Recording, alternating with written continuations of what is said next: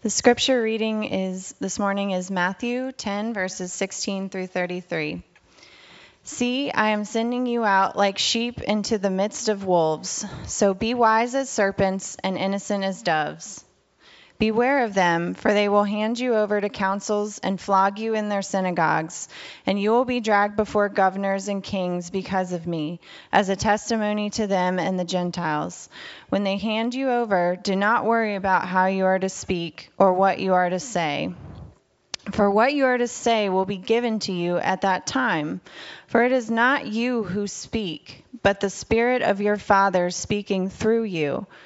Brother will betray brother to death, and a father his child, and children will rise against parents and have them put to death, and you will be hated by all because of my name. But the one who endures to the end will be saved. When they persecute you in one town, flee to the next. For truly I tell you, you will not have gone through all the towns of Israel before the Son of Man comes. A disciple is not above the teacher, nor a slave above the master.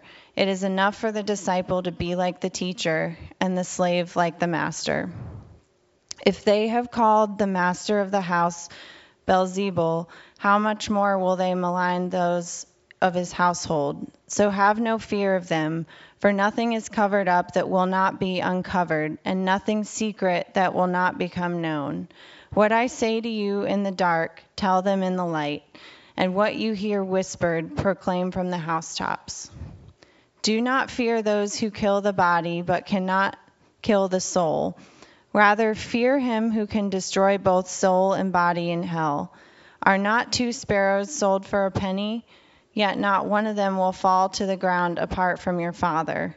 And even the hairs of your head are all counted. So do not be afraid. You are of more value than many sparrows. Everyone, therefore, who acknowledges me before others, I also will acknowledge before my Father in heaven. But whoever denies me before others, I will also deny before my Father in heaven. This is the word of God for the people of God.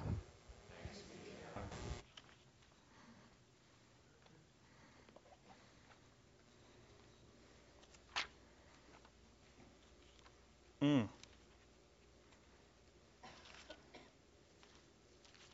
I do not have a written sermon today.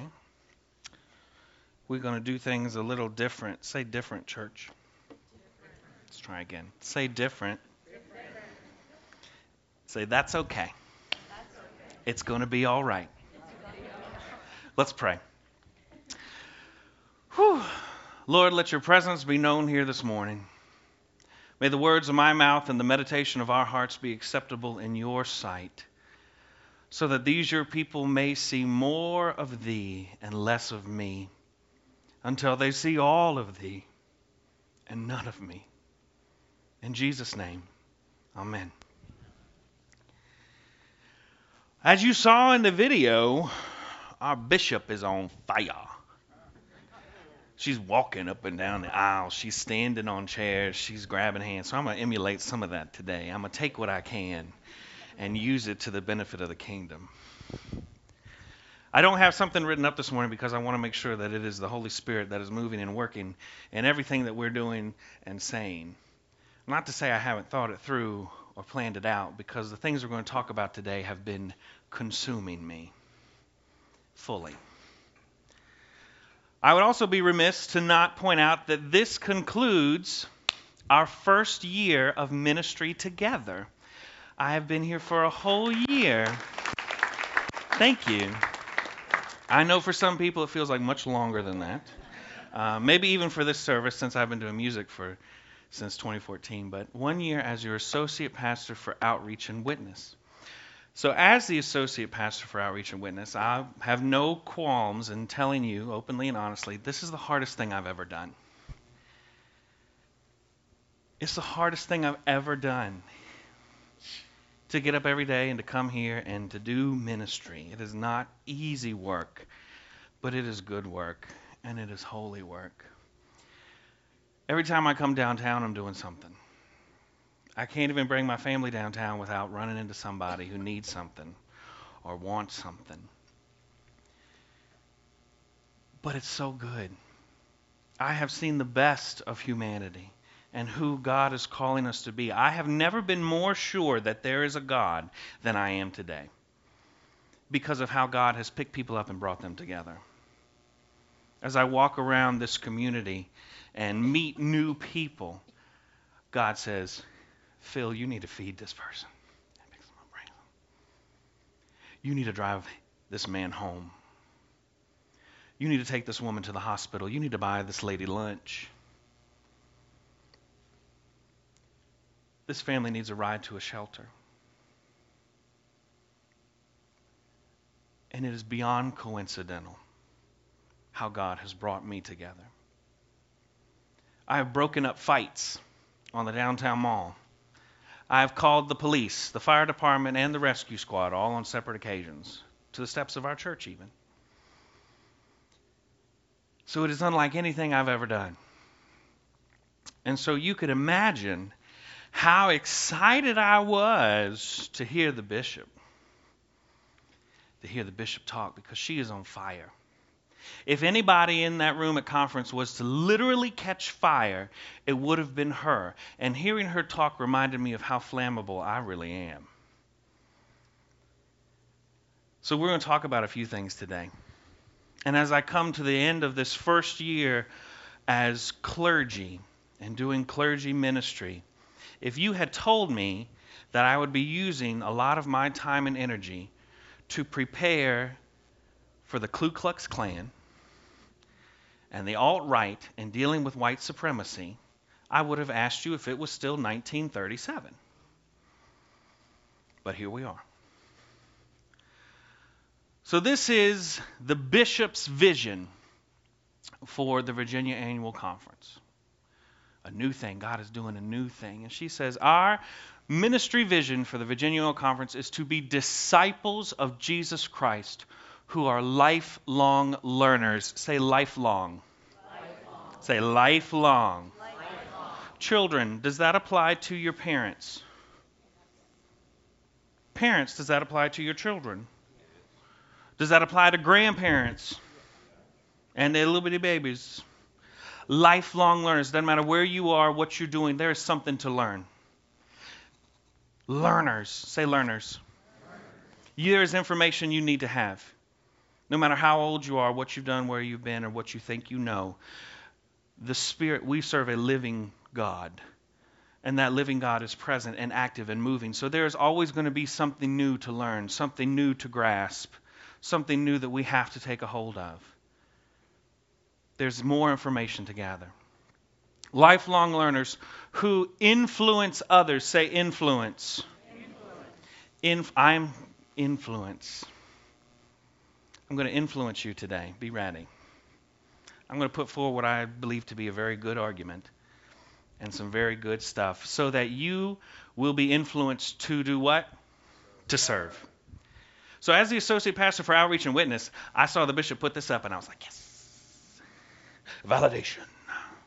This is what we're going to do. We're going to go. We're going to learn. We're going to influence others to serve. And I was all like, yes, yes, yes, yes, we're going to do it. And Jesus says, hold up, Phil. This is already happening.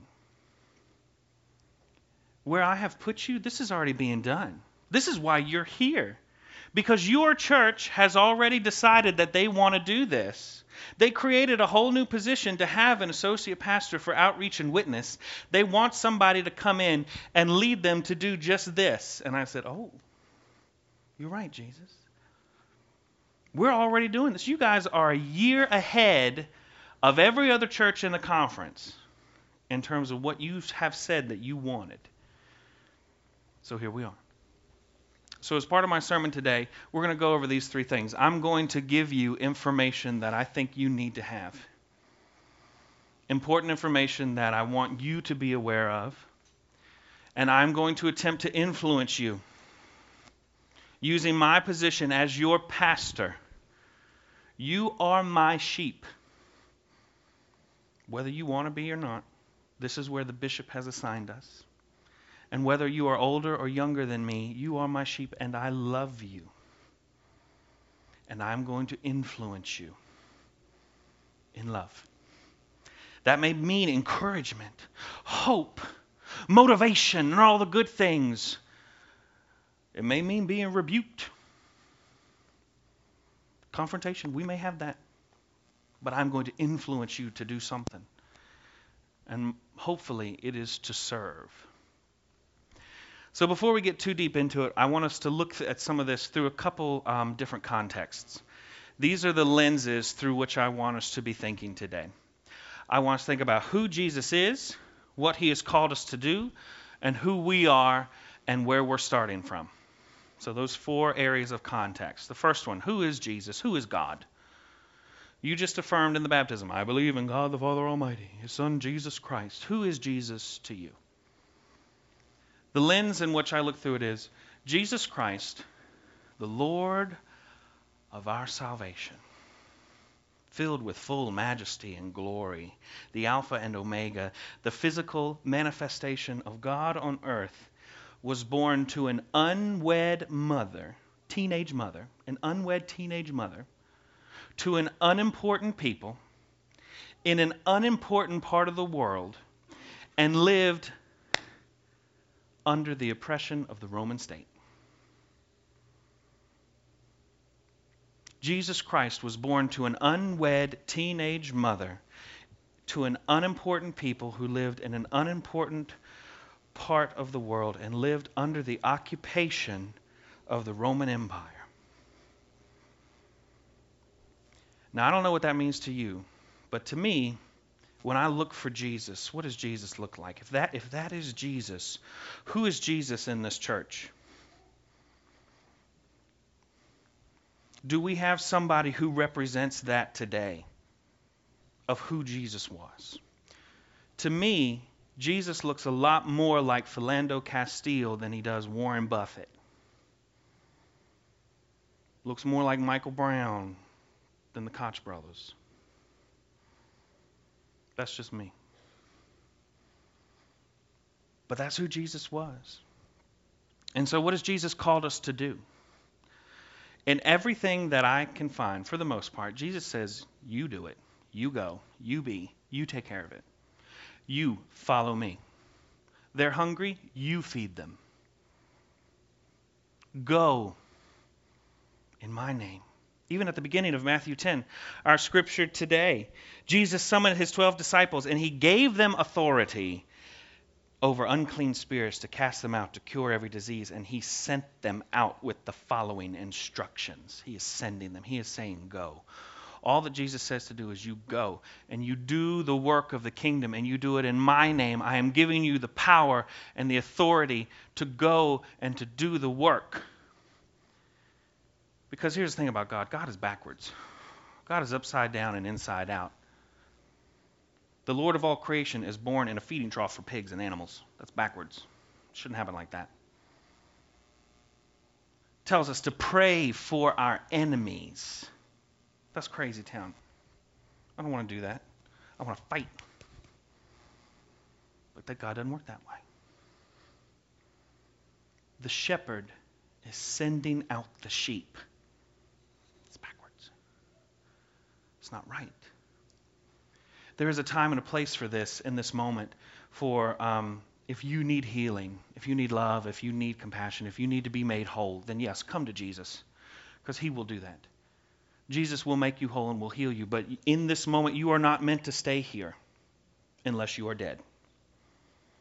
Those who are dead go into the eternal embrace of Jesus Christ, but those who are living come to be healed and sent back out to do the work. That's what this is for, the scapular, the work of the people. I am gathering the grain. Okay? So, as followers of Jesus Christ, we got to think about who Christ is and what Christ has called us to do. Who has Christ called us to be? And so, in order to do that, we have to look through the context of who are we? Ooh.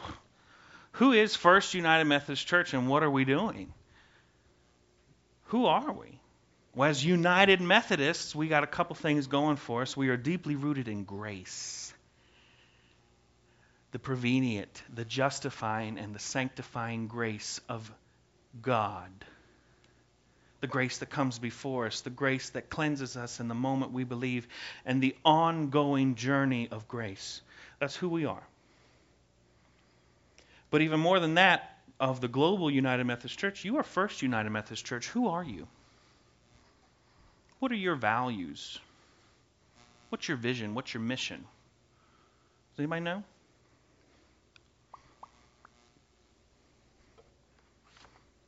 Here's a friendly little booklet that we hand out to all of our guests and visitors. It recently got a facelift with um, our new staff members and things like that. But you've been handing this out since before I came to do music. So, for however many years, this is who you have said you are. On page three of this booklet, it says our mission and our vision and our core values. Maybe this will help. Again, this isn't me, this is you. This was decided by you. All enter into a personal relationship with God through Jesus Christ, and in the power of the Holy Spirit, discover, cultivate, and use their spiritual gifts to minister to others. Oh, that's very nice. That sounds good. We are called to be a church where people are enthusiastic about worshiping together and are filled with the Holy Spirit. Check. Worship is good in this church. Music is good in this church. We can worship. Check. Number two, all persons participate. All persons participate in spiritual growth opportunities and outreach ministries. All persons. All, oh, this is a good one. Number three. All persons support, uplift, and challenge one another as the body of Christ. You tell our guests that you like to be challenged. You like it. You want them to know about it on the third page of this booklet. We want to be challenged. Let's challenge one another. You support a vital and growing children's youth ministry? All right. Oh, and number five. Number five will get you every time. We reflect the diversity of our community. What community are you reflecting? Let me ask you this question real quick. How many people live within a mile and a half of the church? Let me give you the, the parameters. To UVA, to John Paul Jones, to Fashion, to Fashion, to Kroger, roughly, to Charlottesville High School, to Martha Jefferson, to um, uh, the uh, the uh, the big Wegmans. That's roughly a mile and a half from our church. Who lives within that mile and a half circle? So, most of us here live outside of this downtown community, which means that God has called you into it. And I know this because you've told that to me a million times. I came on right before your 90th anniversary celebration. We are a downtown church. God has planted us. We could have built somewhere else, but we're going to stay here. And we're going to minister to the downtown community. And we're going to do that. And we believe in this mission so much that we're going to dump millions of dollars into this physical building over the last 10 years. Millions. You have given millions of dollars to this church to do downtown ministry to a downtown community. And God is calling you clearly, because you're not going to give all that money if God's not telling you to do it, to do ministry downtown. That's who you are. You are the people that God has called together to do this ministry in this church, in this community. Your core values number one, spiritual faithfulness. Number two, discipleship. We accept a lifelong commitment to think and act more like Jesus Christ. Experience of community calls and gifts. And number five, I told you, number five will get you every time. Your core va- fifth core value, openness to change. We accept the risks involved in responding to God's call. This is you. That's who you are and what you have affirmed for God to use you for. Those are the lenses through which I want us to think today because there is a problem. There is a need for us and our church that we need to assess. And the problem here is that the Ku Klux Klan is coming to Charlottesville. This is not something that people are making up. This is not just, you know, speaking in general terms. The Loyal White Knights of the KKK are coming over here to the courthouse square area to protest and raise a fuss uh, for an hour on July 8th. That's something that's happening. So here's where we, we need to be wise as serpents. You need to know what's coming. You need to have this information. This is part of your lifelong learning. They are not, com- just FYI, they're not coming to feed the poor, to clothe the homeless, to build houses, or provide money for medical services. They're not here to volunteer at our soup kitchen or to donate clothes or food to a food bank. They are coming with hate and fear, oppression, white supremacy, and Lord knows what else. Now, just some more information. This group's permit is for roughly 80 to 90 people to come to the courthouse, which is down the street, um, for an hour. This group is led by a gentleman who was a former informant for the FBI. They have organized events before that have actually brought together around 100 people. That's roughly their influence. Um, they've also organized events that they've canceled at the last minute because the community has pushed back on it so hard. So they've canceled it. So on July 8th, there's potential for there to be 100 people in sheets and hoods, or 10 people. I don't know what's going to happen. But I do know that people will be there. People will be there either out of morbid curiosity, the press will be there, um, other activist groups will be present. The city is planning a whole host of activities and events and all these other things. And I know this because I am a lifelong learner.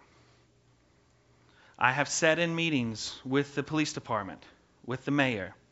I have sat in meetings with SURJ, AIPAC, the Antifa. I have spoken with national leaders of the Black Lives Matter movement.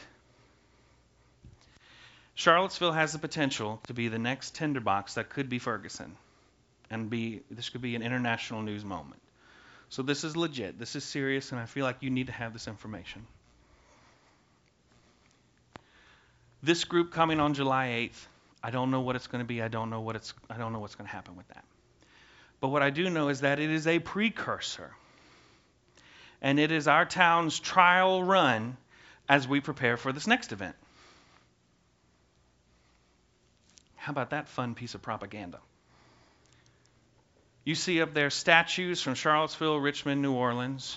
You see cartoon army men that are internet memes and nonsense like that. You see Confederate flags. You see Nazi eagles there behind it. And you see a whole host of speakers and entertainers that are white supremacists, white nationalists, white nationalists, local bloggers, musicians, those steeped in internet and um, uh, what's the word I want? Where you make things look nice. Um, graphic designers. Um, you see people who are podcast hosts that are on neo Nazi websites. So these are all coming together. And just so we're clear, this is not about the statues anymore. I think y'all know where I stand on that. And if you disagree with me, that's great because we're supposed to challenge one another. That's okay. We can challenge one another on that. You say you want that, I say okay. All right? But this is not about that right now. This goes beyond that in a very big way. So this is coming. And this is going to be a big one. And this is a group that has a permit for uh, 400 people plus. And they have pulled together a whole roster of people from who are known nationally in those circles. And I know that because not only am I meeting with these groups, I'm following these groups on Twitter and Facebook because I need to know all of this information. Because our church, God has put this church, and we have committed to God bringing us together in this church and put us into this thing. We are not a city with a church in it, we are a church with a city around it. And we are called to minister to that city. And so this is a problem. And there are times when God puts a problem in front of you, and you can trip on it or you can jump over it. But problems are good things. problems are not to be avoided. There is nothing biblical that says we should close our doors and ignore this. Nothing scriptural about it. In fact, James, Jesus' brother, first thing he says in his letter, My brothers and sisters, whenever you face trials of any kind, consider it nothing but joy. Oof. Because you know that this testing, and maybe this is part of the reasoning for these booklets. The testing of your faith produces endurance. And in this endurance, if you let it have its full effect, you will be mature and complete, and you will lack in nothing. So these are good. And by the way, this is not about them. Them coming and doing this and saying these things and being here is not about them. It doesn't reflect on them. They're going to be crazy and do who they are, but this is reflective on the church and our city and our community. We have failed at some point between 1937 and today to make sure that this is not okay. This is not the world that we want for our children and our children's children.